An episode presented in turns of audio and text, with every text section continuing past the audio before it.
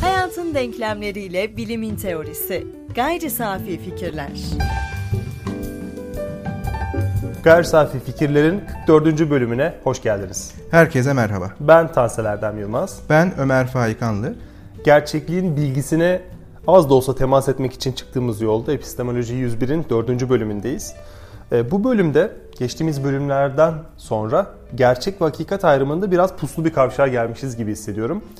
Şimdi farklı farklı hakikatler olsa da gerçekliğin biricik olduğundan bahsettik ama bu noktada asla gerçekliğe ya da bilgiye ulaşamama ihtimalimizin de ortaya çıktığını görebiliyoruz. Aslında bu biz görmek istemesek bile bizim karşımıza çıkan bir durum. Çünkü tüm hakikatlerin göreli olabileceğinden bahsetmekle deney ve gözlemlerle ortaya konulan bilgilerin de bir manada ehvenişer hakikat, yani e, kötünün iyisi hakikat, e, elimizdekinin en iyisi diyebileceğimiz hakikat gibi muğlak bir yerde konumlanma sonucuyla karşılaşabiliriz. Buradaki kavramsallaştırmayı ben yaptım fakat doğru yeri imleyip imlemediği konusunda tam olarak emin değilim, onu tartışırız. E, zorunlu, birazdan bahsedeceğim e, kısma ne kadar uygun bilmiyorum ama böylesine bir eşitlikte zorunlu bir görelilikten bahsediyor olabilir miyiz? Yani e, bilginin göreliliği, daha doğrusu epistemolojik görelilikten bahsediyor olabilir miyiz? Burada yani hakikatler çeşitli ve kişiye ve deneyimine göre çeşitlenir diyorsak ya da diyeceksek, masadaki hakikatleri önümüze serdiğimizde aslında hepsi aynı forma girmiş gibi görünebilir. Yani dışarıdan baktığımızda önceki halinde hepsini görebiliyorken şimdi hepsinin üzerinde bir e, tabaka var ve tüm hakikatler, deneyle elde edilmiş hakikatler de olsa, doksalar dünyasından gelmiş hakikatler de olsa aslında aynı kıymeti görebiliyor mu? Yani bir kalemi ben yere bıraktığımda bunun yer çekimine yenik düşmesi hakikatiyle babaannemin ruhunun aşağı itekliyor olmasından çıkardığım bir hakikat aslında arasında seçim yapmak zorlaştı mı? E, masa üzerindeki hakikatler deyince ben başka bir şey düşünüyordum ve yapıyordum aslında. Tabii henüz görsel bir İletişimimiz olmadığı için şu an dinleyenlerimizle biraz betimlemem gerekecek veya anlatmam gerekecek. Şu anda masamın üzerinde kayıt alırken French Press içerisinde demlenmekte olan bir kahve var. Ve merak ettiğim şey şu, bu tecrübe bana gösteriyor ki yani French Press ile hazırladığım kahveler ne kadarlık bir sürede tam içilebilir bir kıvamda demlenmiş oluyor ve French Press'i bilenler zaten bilir. Ne kadar bir sürede tamamen artık onu bastırıp servisini yapmalıyım diye düşünüyorum. Bunu şundan söyledim, masanın üzerindeki hakikatler diye. Ee, iki tür bilgiden veya doğruluktan veya da doğruluğu taşıyabilen iki tür bilgiden e, bahsetmek mümkün görünüyor sanki. Biri önermesel bilgiler, teoriler, hipotezler, e, yargılar, yargı tümceleri, özneler, yüklemler havada uçuştuğu alan. İkincisi de belki know-how dediğimiz nasıl yapılır, yani pratik bilgi e, veya da e, üzerine çok düşünmediğimiz, düşünmeden yapabildiğimiz ama e, işlevini tam olarak yerine getirdiğine göre doğru yaptığımızı düşündüğümüz bilgi türü.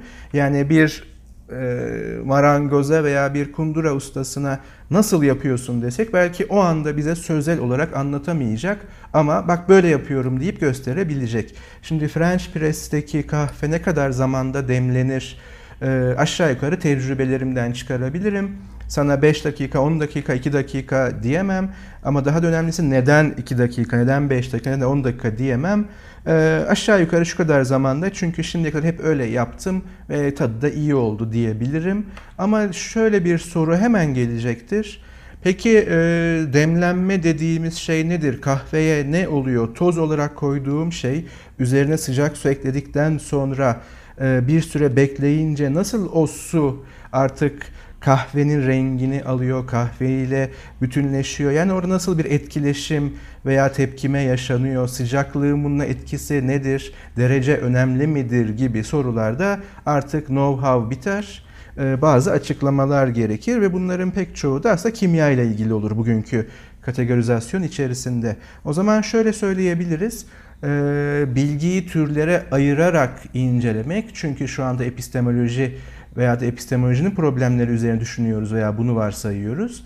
Bir yöntem mi acaba? Yani işte böyle bir teorik bilgi, bilimsel bilgi, günlük bilgi, e, belki teknik bilgi, sanatsal bilgi, e, bilimsel bilgiyi de formal bilimler bilgisi, doğa bilimleri bilgisi, sosyal veya beşeri bilimler bilgisi, olanaklıysa felsefi bilgi, yani başına koyabileceğimiz niteleyicilerle acaba türlere ayırmak mümkün mü? Veya bu işi kolaylaştırır mı? Hani siz felsefi olarak bilimsel bilgi üzerine kafa yoruyorsunuz ama biliyoruz kardeşim işte, çok da kurcalamayın, bildiğimize gösterebiliyorum diyenler olabilir mi? Elbette ki böyle bir şey olabilir ama hemen ortaya çıkan bir problemin altını çizeyim. İlk işimiz problemleri fark etmek, çünkü felsefede farklı türlerden söz etmek olanaklıysa, yani farklı tür bilgilerden söz etmek olanaklıysa ve her biri bilgi adını alıyorsa, bunları ortaklaştıran bir nitelik olmalı. Yani felsefi bilgi, sanatsal bilgi ve bilimsel bilginin kesişim kümesi nedir ki üçüne de bilgi diyoruz veya bu adla veriyoruz ve hala pek çok şeye bilgi değil diyoruz. O halde bu değişmez nitelik veya nitelik seti her nedir sorusu neyse buna ilişkin soru bizim yine temel sorumuz. Yani bilgi türlere ayırmak, bilgiyle bilgi olmayan arasında bir fark olduğu sürece ve farklı türler bilgi adını aldığı sürece problemimizi çözmüyor. Sadece parçalara ayırıp erteliyor. Öyleyse bilgi nedir sorusu hala bilgi türlerine ayrılmış e, parçalar söz konusu olsa bile asli sorumuz. E, bu durumda epistemoloji böyle türlere ayırarak, evet sadece teorik bilgi nedir sorusunu soruyor diye bir köşeye bırakabileceğimiz böyle fil dişi kulede yapılan bir etkinlik veya araştırma değil. Bilginin türlerinden bahsettin ama bilginin türlerinden hemen önce aslında bilginin sahipliğine dair ufak bir anekdot verdin kunduracıya. Ben bu ayakkabıları nasıl yapıyorsun diye sorduğumda bunu bana belki anlatamaz ama şöyle şöyle yapıyorum diye gösterebilir.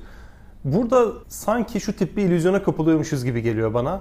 Kişi bilgiye dair o bilgisini, çünkü bilgi de bilgiyle tanımlanan bir şey olduğu için bizim sorduğumuz şeye dair bilgiyi bize dil yoluyla aktaramıyorsa o bilgiye sahip olmayabilir diyebilecek bir noktaya kayabiliyoruz. Bunu dediğini söylemiyorum ama bu noktaya kayabildiğimizde e, dilimizin sınırları dünyamızın sınırlarıdır diyen Wittgenstein'la aynı noktaya düşüyor olabiliriz. Fakat e, aslında bazı şeyleri kelimelerle ya da belli bağlamlarla ifade edemesek de onları zihnimizde bildiğimizi ki uygulamada bunu kullanabildiğimizi düşünüyorum ben.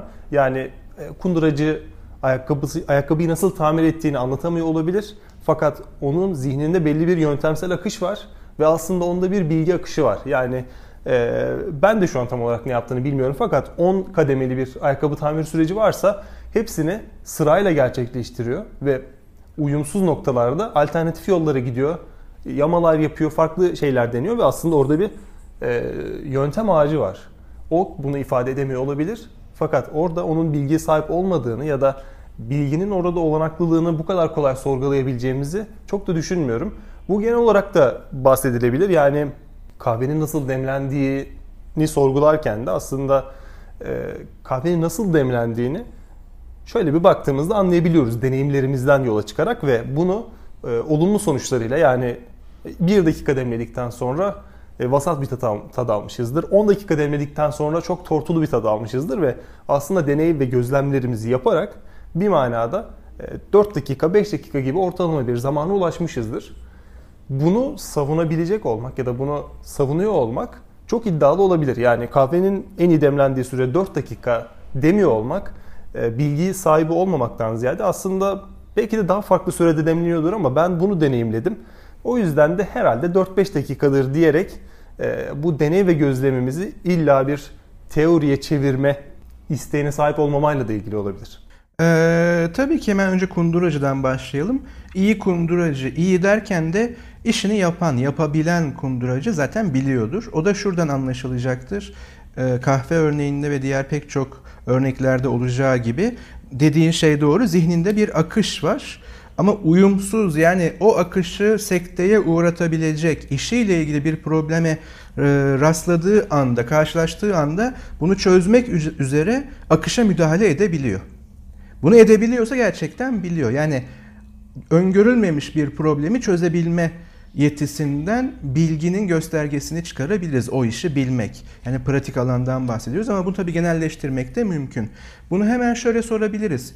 Ee, bildiğimiz gibi papağanlar belirli cümle yapılarına kadar konuşabilmekteler. Peki onlar gerçekten o dili biliyor mu? Onlar aslında bir akışı takip ediyor. Aslında taklit ediyorlar en azından bildiğimiz kadarıyla. Yani sizinle oturup sohbet edemez hiçbir papağan. Öğrendiği bir şeyi tekrar eder ve çoğu zaman bağlamına oturtmaz. Bu bağlamın denk gelmesi bazen böyle bir hakikaten korelasyondur. Bunun gibi edinilmiş bir akış, bir alışkanlık bilgi değildir. Bilgi, o akış sekteye uğradığı anda o akışa müdahale edebilme yetisinin gerisinde kendisini gösterir. Kahve örneğinden gidecek olursak, elbette ki bu e, arada bir bariyer var. Zevkler ve renkler meselesi. Yani ben nasıl bir kahve içmekten hoşlanıyorum? Dolayısıyla e, doygun veya daha hafif bir kahvede zamanla bir e, bağlantısı olduğunu biliyorum. Yani daha az zaman bırakırsam demlenmeye daha hafif bir kahve, daha çok zaman bırakırsam daha yoğun bir kahve içerim ve o yoğunluk ve e, hafiflik benim damak zevkime göreli olduğuna göre, eğer tüketicisi bensem, hani orada fazla bir problem çıkmaz gibi görünüyor. Ama şu soru devreye girmeyecek mi? Zamanla bir bağlantısı var, bunu fark ediyorum. Yani kahve demleme pratiği içerisinde French Press ile. Peki neden zamanla bir ilişkisi var? Yani neden sorusu gelecek. Yani bir açıklama da içinde barındıracak ama hemen bir nasıl da gelecek.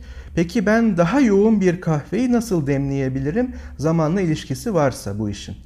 Daha çok bekleyeceğiz. Tamam, bu basit cevap ama daha çok bekleyince orada ne oluyor? Suyla kahve tozu arasında, çekirdekten toza geçmiş kahve arasında nasıl bir etkileşim oluyor?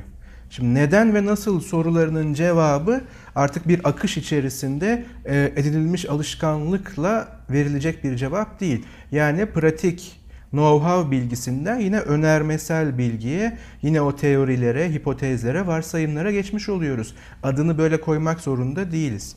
Şimdi böyle düşündüğümüzde bir hatırlatma yapalım. Epistemoloji dediğimizde ne diyorduk? Hatırlayacağımız üzere felsefe sözcüğü Yunanca filosofia sözcüğünden geliyordu. Yani kökeninde filo ve sofia olan iki kelimenin birleşiminden geliyor. Filo sevgi, sevmek anlamları taşıyor. Sofia da bilgelik, yani bilgiye sahip olmak diyebiliriz. O halde bunun birleşimi filosofia, bilgelik sevgisi anlamına gelmekte. Bakın bilgi anlamına gelmiyor. Oysa aynı dönemde tarihsel olarak E, filozofya veya filozof sözcüğü kullanırken sofistler gündemdeydi ve sofistler tedavüldeydi. Yani bazı e, insanlar kendilerine sofist adını veriyordu veya bazı insanlar bu insanlara sofist diyordu. Sofist hemen bu sözcükten çıkartabiliriz. Sofya bilgelikse sofist bilge anlamına geliyor. Yani bilginin sahibi, bilen kişiler. Tekrar altını çiziyorum. Filosofya, bilgelik sevgisi, yani epistemoloji de bunun altına düştüğüne göre filozof, filozof şunu sorabilen konumda. Bilgi olanaklı mı? Bilgi nedir? Bilginin kaynağı nedir? Veya bilginin temel kriteri, ölçütü nedir sorularını sorabilir. Oysa bilge zaten bilgiye sahip. O kendi bilgisine sahip olup olmadığını sorguladığı bir yoldan çıkmamakta. Belki de e, filosofya adının verilmesi, filozofi adının verilmesinin altındaki espri de buydu. Bunu tabii ki hiçbir zaman tam olarak bilemeyeceğiz ama en azından bu tesadüfi bir adlandırma değil. O halde filozofya, yani bilgelik sevgisi, e, felsefenin gerçeği ve doğruluğu araştırma ve bilmeye yönelik bir düşünsel bir araştırma etkinliği veya düşünsel bir araştırma programı olduğunu bize söylüyor. Gerçeği ve doğruluğu araştırma.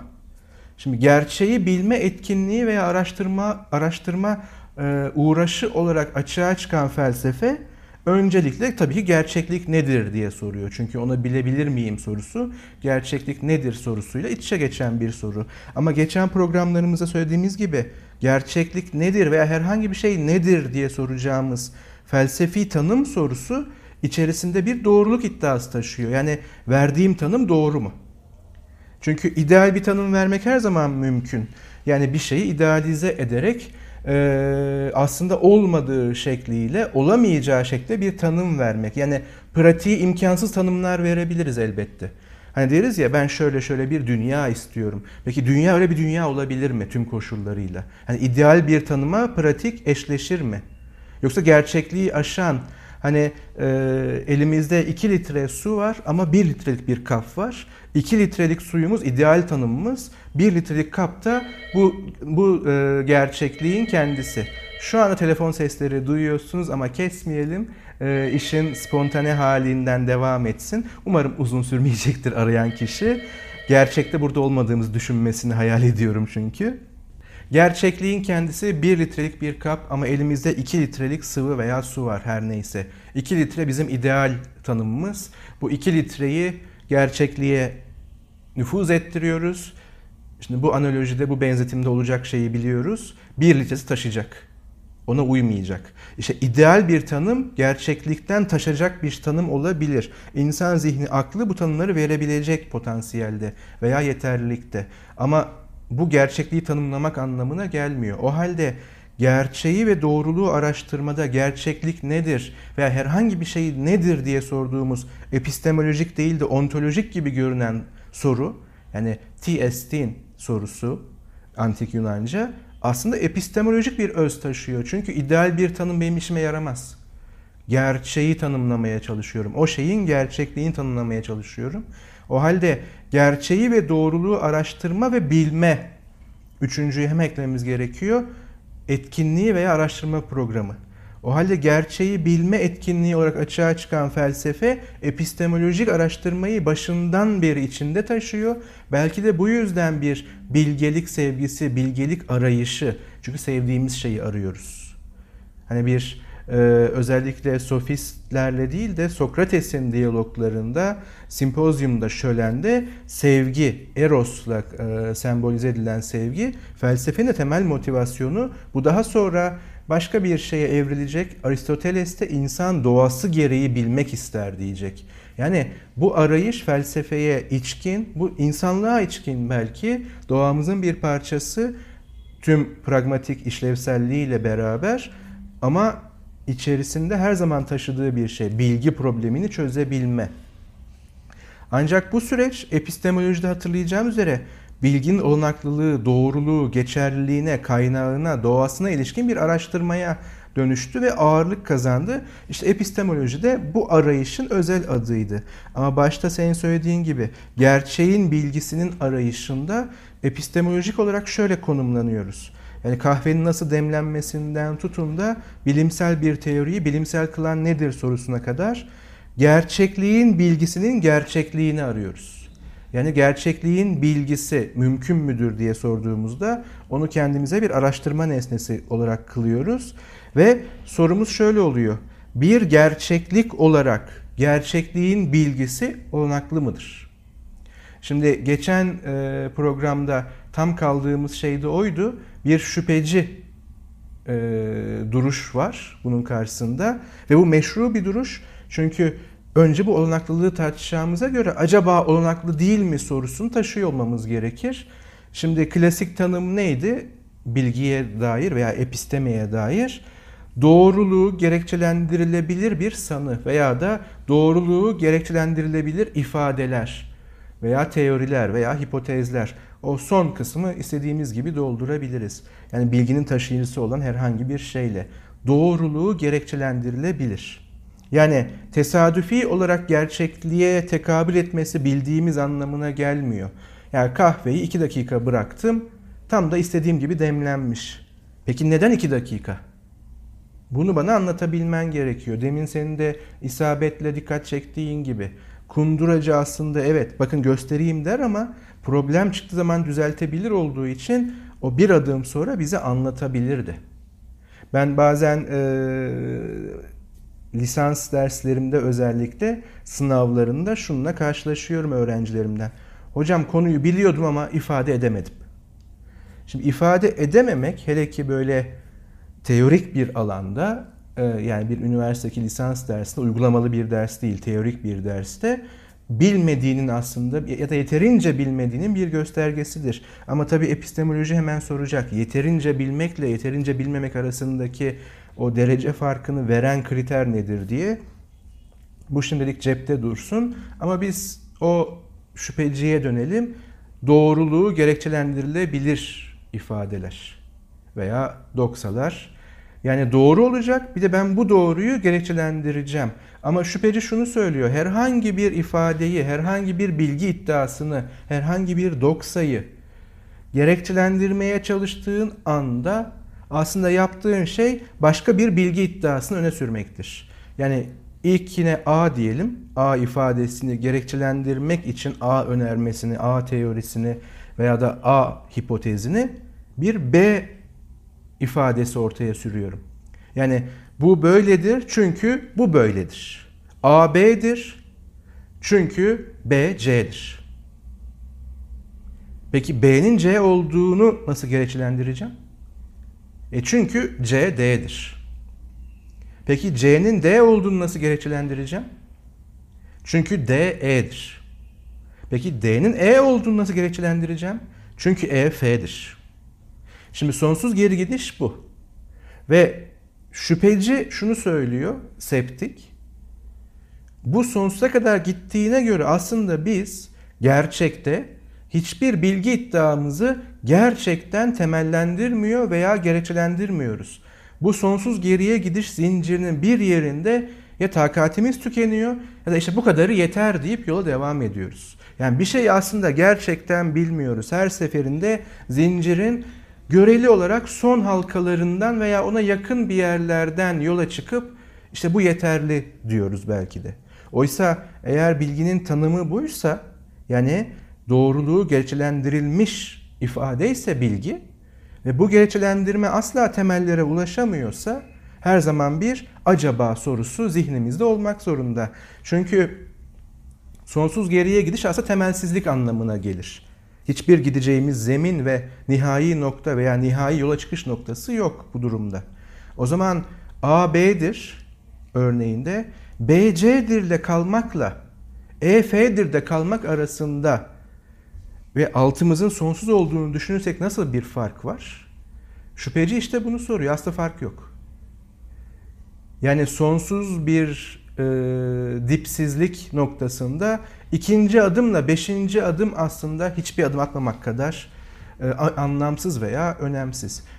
Biraz daha derin, yani sonsuz derinlikte biraz daha derin demek gibi bir anlamı var sadece. Şüphecinin A, B'dir ya da E, F'dir arasında bir fark görmemesi aslında bana kalırsa ilerlemenin önünü kapatan bir yargı. Neden diyecek olursan A, B'dir ile E, F'dir eşittir.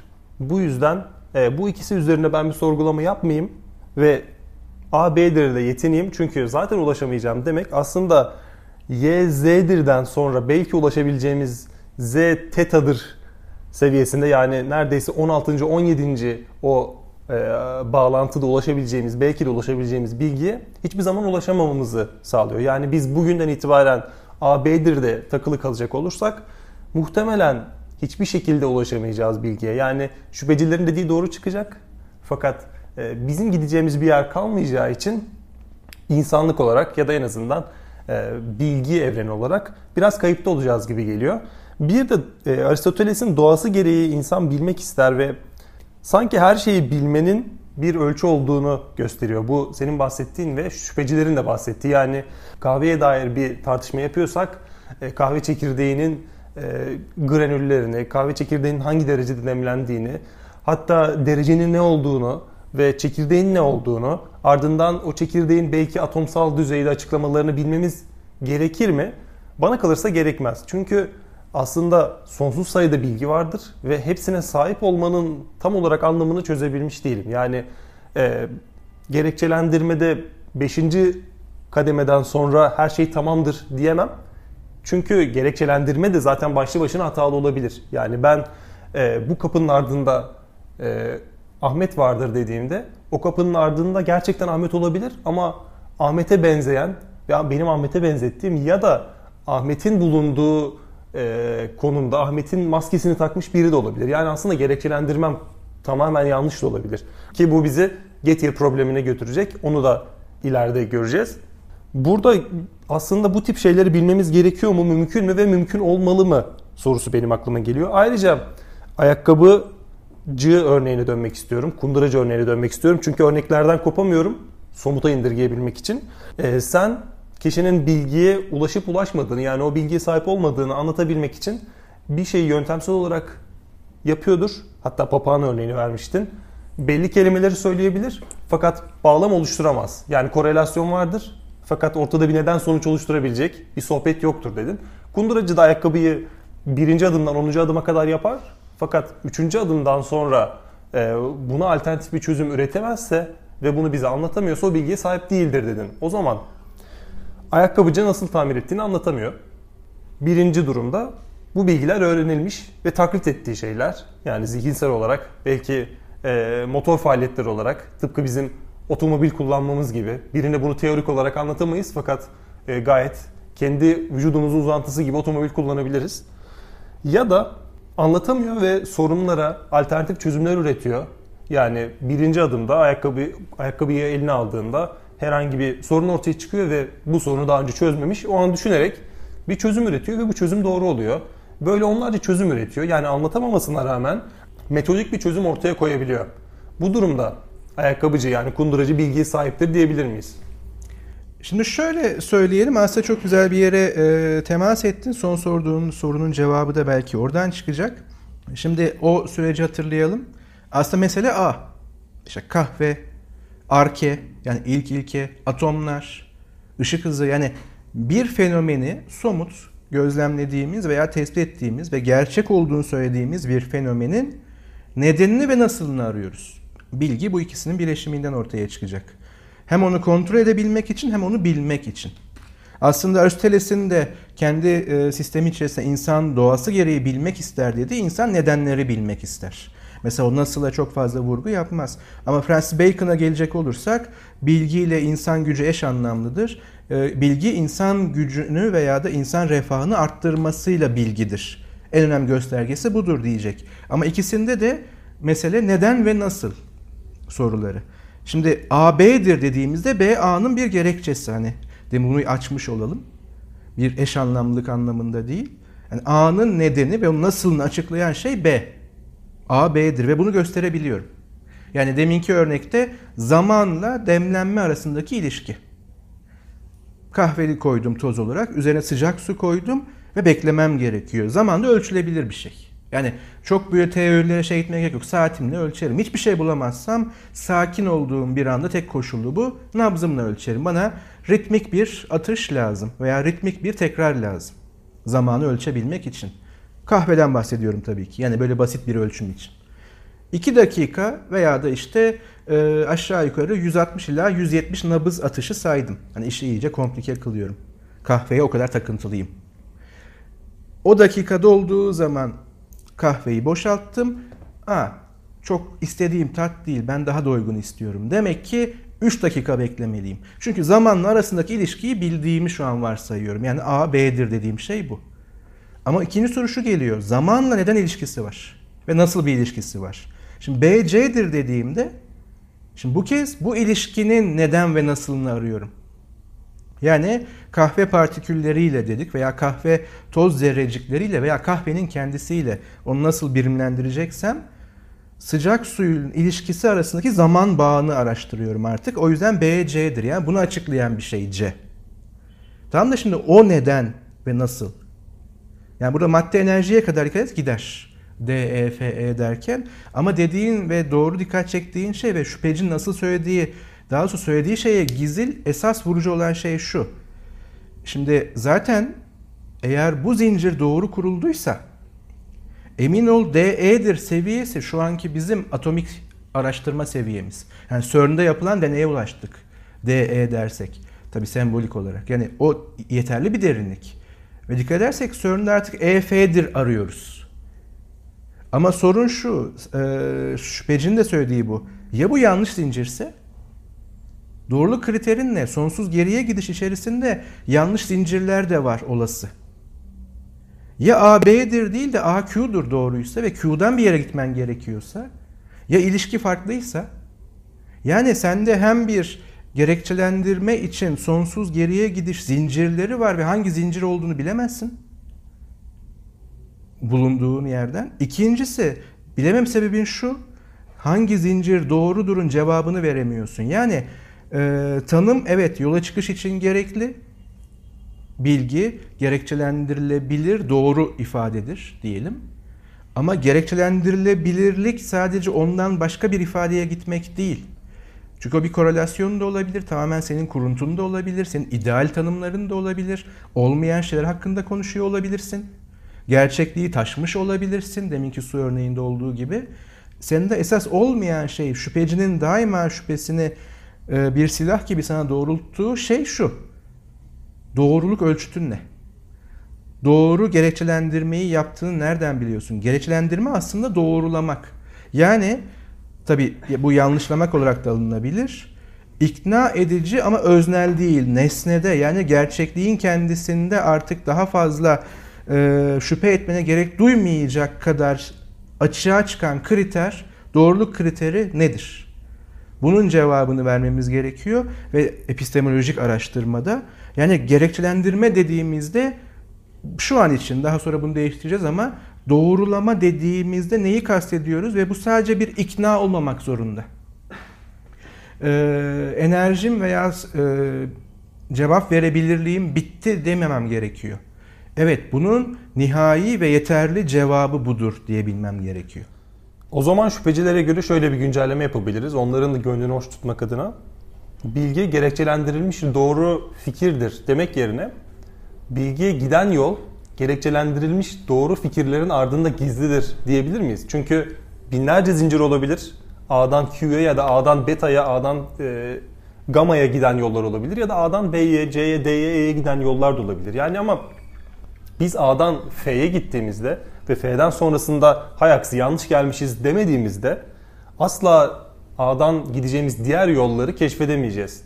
Bu da aslında e, bilgiye bir gün ulaşabileceksek, daha doğrusu aradığımız o konudaki bilgiye, çok genel konuşmaya gerek yok, bunun yolu denemek, yanılmak, daha iyi denemek, daha iyi yanılmak dışında değil. O yüzden bilgiye giden yol gerekçelendirilmiş doğru bilgilerin arkasında ya da onun bize açtığı yolda gizlidir diyebilir miyiz? Ee, bunun cevabını veya bunun cevabını içeren bir konuşmayı e, Ellen Musgrave yapsın bize. Sağduyu, Bilim ve Şüphecilik adlı Türkçe'ye çevrilmiş bir kitabından kısa bir pasaja gönderme yapalım. Çok kısa değil aslında ama çok zaman almayacaktır. O şöyle söylüyor, bizim tüm bu üzerine kafa yorduğumuz şeyi çerçevelemek adına: şüpheciliği gerçekten ciddiye almalı mıyız?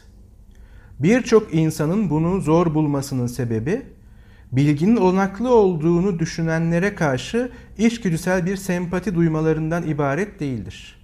Zira şüphecilik, görünüşe bakılırsa son derece tuhaf bir görüştür.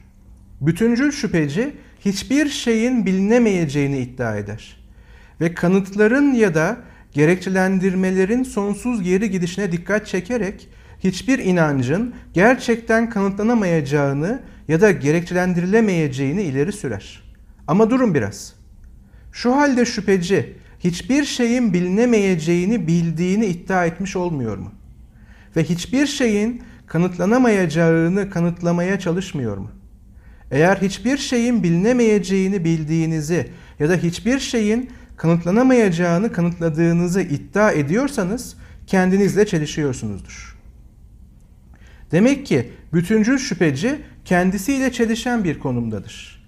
Bu ilk Yunanlı şüphecilere yöneltilmiş çok eski bir eleştiridir ve doğru olması halinde oldukça yıkıcı bir itirazdır. Kendisiyle çelişen bir görüş doğru olamaz. Bütüncül şüpheciliğin de doğru bir görüş olması imkansızsa, o zaman bu tartışılmasına bile gerek yok demektir. Bu itiraza yanıt vermek amacıyla Yunanlı şüpheciler görüşlerini bu çelişkiyi ortadan kaldıracak şekilde biçimlendirmeye çalıştılar. Bunu gerçekleştirmek için iki yol buldular. İlk yol, şüpheciliği hiçbir şeyin bilinemeyeceği gerçeğinden başka hiçbir şeyin bilinemeyeceği ve hiçbir şeyin kanıtlanamayacağı gerçeğinden başka hiçbir şeyin kanıtlanamayacağını savunan bir görüş olarak formüle etmekti. Şüpheciliğin bu versiyonu zamanla akademik şüphecilik adını aldı ama bunun nedeni sadece akademik olması değil, Platon'un Atina'daki akademisinde öğretilen şüphecilik türü olmasıydı. Bu görüş tarihsel olarak Platon'un öğretmeni Sokrates'e ilişkilendirilir. Sokrates, bilebileceğimiz tek şeyin başka hiçbir şey bilmediğimiz olduğunu ve bunu bilmenin önemli olduğunu iddia etmiştir. Burada hemen ben araya giriyorum. Musgrave daha sonra bunu bağlamlandıracak ama dinleyiciler üzerinde yanlış bir bilgi bırakmış olmayalım veya zihinlerinde. Sokrates bu anlamda şüphecili olarak kalıp hiçbir şey bilinemeyeceği tek gerçektir demektedir. Genel düşüncesinde o bilgi arayışına ve ona bağlı tüm arayışlara, yani erdem ve ontolojinin ne olduğu, yani gerçekliğin ne olduğu arayışına öncelikle bilgi anlamında sıfır noktasına ulaşıp bilginin tanımını veya da olanağını gösterdikten sonra gidebileceğimizin altını çizdiği için Sokrates'in bilgisizliği bir bilgisizlik bilinci noktasıdır. Daha sonra doldurulacak bir boşluktur, yani bir nihai ve zorunlu cehalet noktası değildir. Onu hemen belirtmiş olalım. Ama Musgrave'e dönelim.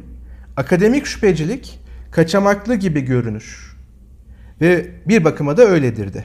Fakat bunda başarılı olduğunu fark etmek önemlidir. Baştaki itiraz, şüpheciliğin kendisiyle çelişik olduğu, tutarlı biçimde ortaya konulamadığı yönündeydi. Akademik şüphecinin hilesi bunun böyle olmadığını gösterir. Şüpheciliğin kendisini istisna kılan küçük bir düzenleme sayesinde şüphecilik hakkında söylenebilecek başka şeylerin yanı sıra karşımıza en azından tutarlı bir görüş buluruz. Yani bir istisna yaratır. Gerçekliğin bilinemeyeceği gerçeğinden başka hiçbir şey bilinemez. Ee, tabii Türkçe'ye de yansımış bir, yansımış bir kabul vardır. İstisnalar kaideyi bozmaz diye.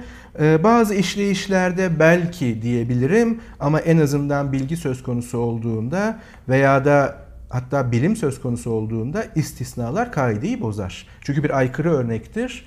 Belki geçen sezon üzerinde sıklıkla durduğumuz Thomas Kuhn'un paradigmatik devrimler neden oluyor sorusuna da bir gönderme yapabiliriz. Aykırı örnek, yani istisna, kaideyi önce sallar sonra bozar. Onu söyleyelim. Ama burada doğru bir hamle, gerçekliğin bilinemez olduğu gerçeğinden başka hiçbir gerçeklik bilinemez. Acaba işe yarıyor mu? Akademik şüphecilik ile ilgili belirgin soru da şudur. Şayet bu tek şey her nasılsa bilinebiliyorsa, o zaman niçin diğer şeyler de aynı yolla bilinemez? Gerçekliğin bilinemediği gerçeğini bilmenin bir yolunu bulduysak, neden bu yol üzerinden başka gerçeklikleri bilemiyoruz? Ama işte bu noktada işler daha da karışır. Eğer başka herhangi bir şey bilinebiliyorsa, o zaman akademik şüphecilik yanlıştır. Çünkü yalnızca akademik şüpheciliğin bilinebileceğini söylemektedir ve yanlış olduğuna göre kendisinin de bilinmesi mümkün değildir. Çünkü yanlışı bilemeyiz. Şimdi yanlış ama bilinebilir bir şey var mı diye konuşacağız. Yani şöyle koyalım soruyu. Bilgi ama yanlış demek mümkün mü? Veya yanlış ama bilgi demek. Yani biliyor ama yanlış biliyor demek mümkün mü? Ya da daha kristalize edersek yanlış bilgi mümkün mü? Yoksa zaten yanlış olmasından dolayı o bilgi değil mi? Bunun üzerinde duracağız. Bu noktada İfadelerin başka şeyleri yanı sıra kendilerine gönderme yapmaları halinde ortaya çıkan tuhaflıkları görüyoruz. Diğer Yunanlı şüpheciler akademik şüpheciliği sevmezlerdi. Ona negatif dogmatizm adını verdiler ve onun hiçbir yönüyle tam bir şüphecilik anlayışıyla özdeş olmadığını savundular. Neden negatif dogmatizm? Çünkü bir gerçekliği verili kabul ediyor. Gerçekliğin bilinemeyeceği gerçekliğini. Dogmatik olduğu taraf bu. Niye negatif? Çünkü olumsuz bir şeyi baz alıyor. Şüpheciliği hiçbir şeyin bilinemeyeceği, hatta hiçbir şeyin bilinemeyeceğinin bile bilinemeyeceği ve hiçbir şeyin kanıtlanamayacağı, hatta hiçbir şeyin kanıtlanamayacağının bile kanıtlanamayacağı şeklindeki bir görüş olarak yeniden formüle etmeyi tercih ettiler. Şüpheciliğin bu versiyonu kurucusu şüpheci Piron adıyla Pironcu şüphecilik olarak adlandırılmaya başlandı. Şimdi Musgrave'de tekrar devam edeceğiz ileriki konuşmalarımızda ama son geldiği noktayı sadece altını çizelim. O zaman karşımızdaki şüpheci aslında şunu söylüyor. Yani akademik şüpheci değil onun kategorizasyonuyla. Hiçbir şeyin bilinemeyeceği gerçeğinden başka hiçbir şey bilinemez demiyor. Hiçbir şey kanıtlanamaz. Hiçbir şeyin kanıtlanamayacağı da kanıtlanamaz. Ama bir şeylerin kanıtlanabileceği de kanıtlanamaz. Şimdi o zaman gerekçelendirme ile yeni bir terim arasında bağlantı kurduk. kanıtlamak. Aslında evet, doğrulamak derken bunu söylüyoruz. Yani bunu sadece teorik bazda düşünmeyin. Ben diyorum ki X kişisi katildir. Ben dedim diye o katil mi? Veya ben öyle düşünüyorum diye o katil mi? Bütün medeni hukuk sistemlerinde, hatta sağduyuda bana şu sorulur: kanıtın nedir? Kanıtlamakla mükellefsin bunu söylüyorsan. Hadi tersinden söyleyelim. Masum biri masumiyetini kanıtlamak zorunda değildir medeni hukuk sistemlerinde. Ama öyle olmadığını varsayalım. Masumiyetini kanıtla diyoruz. Veya demek durumunda kalıyoruz. Kanıtın ne? Yani bir kanıt arıyoruz. Oysa şüpheci diyor ki, epistemolojik şüpheciden bahsediyorum. Hukuki anlamda değil.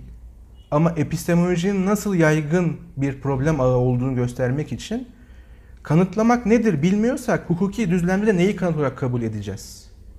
Aslında birine katil demek veya onun masumiyetini kanıtlamak, suçunu veya masumiyetini kanıtlamakla bir önermenin doğruluğunu kanıtlamak epistemolojik olarak aynı kategoride. Şimdi son olarak ne işimize yarar peki? Bu kadar teorik düşünmek, bu kadar epistemolo- epistemolojiyle iştigal etmek diyelim. Ee, Doktor X'in bir kitabı var.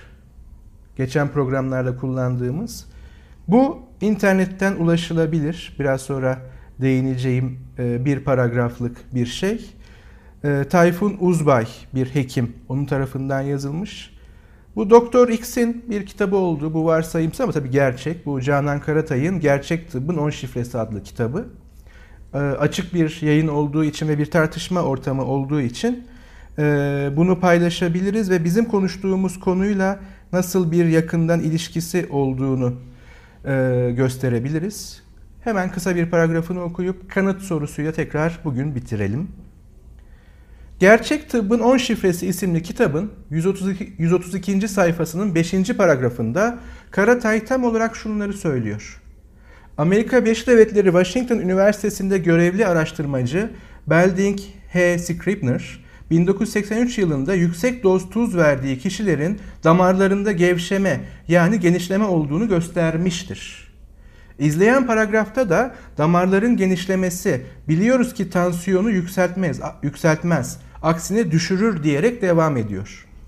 Bu iddia kan basıncı ile tuz kullanımı arasındaki ilişkiyi açıklayan ve yıllardır kabul gören sağlık bilimleri alanında öğrencilere öğretilen, bilim kitaplarında yazılan ve kanıta dayalı tıpta uygulanan bilgi ile tamamen zıt yöndedir.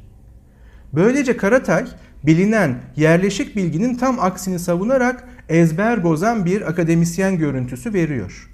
İddiasının sonunda kullandığı iki yüz altmış sekiz numaralı kaynağın Journal of the American Medical Association isimli Batı'nın en saygın tıp dergilerinden birinde yayımlanmış olması ilk bakışta kendisine önemli bir destek sağlıyor. Kitapta bu satırları ve dayanağı olan kaynağı ilk gördüğümde hocanın herkesin gözünden kaçan ya da çeşitli nedenlerle dikkate alınmayan önemli bir klinik çalışma üzerinden tartışma başlatmak istediğini ya da buna dikkat çekmek istediğini düşündüm. Ancak yüksek dozda tuzun tansiyon düşürücü olduğunu ve aşırı tuz tüketmekten çekinmemeyi önermenin daha fazla kaynakla ve daha açık biçimde desteklenmesi gerektiği endişesiyle ilgili makaleye ulaşıp inceledim. Şimdi burada bizim konumuz üzerine altını çizeceğimiz bazı şeyler var. Mesela kanıta dayalı tıp. Bunu aklımızda tutalım. Kanıta dayalı tıp. Yapılmış çalışmalarla desteklenmek. Yani bizim gerekçelendirme dediğimiz, doğrulama dediğimiz şeyin başka bir mecradaki ifadeleri. Hemen şunu söyleyelim. Fazla tuz tüketmenin, yani tabii belirli bir tuz, hani orada hakkını yemeyelim ilgili çalışmanın, tansiyonu yükseltmediği, aksine damarlarda gevşemeye yani tansiyonu düşürmeye neden olduğu. Bakın nedensel bir ilişki kuruluyor. Aslında demin benim çok e, belki karikatürvari sorduğum bu kahve sorusundan çok da farklı değil. Ne kadar süreyle demlenirse daha yoğunlaşıyor, ne kadar e, sıcaklıkla demlenirse daha hafif oluyor. Ne kadar tuz tüketirsem ne oluyor? Nedensel bir ilişki kuruyor. Şimdi son sadece şunu söyleyeyim. E, bu hocanın makalesinde ulaştığım makale kitaptaki ifadenin aksine klinik bir çalışma içermiyordu. Yaklaşık bir buçuk sayfalık makale tuz ve hipertansiyon ilişkisi üzerine yine aynı dergide yayınlanan başka bir makaleye de atıfta bulunarak diyette yer alan tuzun hipertansiyon ile ilişkisini değerlendiren kısa bir derleme niteliğindeydi. Ee, ilgili makalenin linkini biz paylaşırız. İsteyenler devam eder. Bazı göndermeler yaparız. Ama ana fikri hatırlayalım. Gerekçelendirilmiş veya doğruluğu gerekçelendirilebilir. Buradan yeni bir terime bağlantı kurmuştuk. Kanıtlanabilir ifadeler bilgidir veya doğru bilgidir demiştik. O zaman buradaki tansiyonla tuz arasındaki ilişkinin kanıtı nedir dediğimizde e, görünen kanıt yapılmış bir çalışma. Acaba deyip o çalışmaya gittiğinde ilgili hekim o çalışmanın bir araştırma olmadığı, bir derleme olduğu ortaya çıkıyor. O zaman ilk önermenin yeterli gerekçesi ve kanıtı mıdır? O halde daha derin bir kanıtı arayacağız. Ama ya şüpheci haklıysa, bunun sonu yoksa veya yanlış yoldaysak, o zaman gerekçelendirilebilir doğru sanı veya kanı veya ifade veya doğruluğu gerekçelendirme veya kanıtlama bizim her gün karşılaştığımız her problemin içinde. Bunun kanıtı nedir? Bazen böyle sormasak bile aslında örtük olarak da hep bunu soruyoruz. O yüzden biz genelde bilimle ve bilgiyle kalın diyorduk. Bunu şöyle söyleyelim, bugün uzun bir konuşma oldu, epistemolojiyle kalın. Yeni terimlerle daha büyük soru işaretleri ortaya çıktı. Bu da biraz da amacımızdı. Bir sonraki programda bilginin görece puslu arayollarında soruşturmalarımıza ve kanıt arayışlarımıza devam edeceğiz. Bizi iTunes'dan, Ekşi Sözlük'ten eleştirebilir, övebilir, yorumlayabilir ve bilim felsefesine dair merak ettiğiniz, kafanızı kurcalayan soruları gayrisafi fikirlere at gmail nokta com üzerinden bizlere ulaştırabilirsiniz. Dinlediğiniz için teşekkürler. Görüşmek üzere. Görüşmek üzere.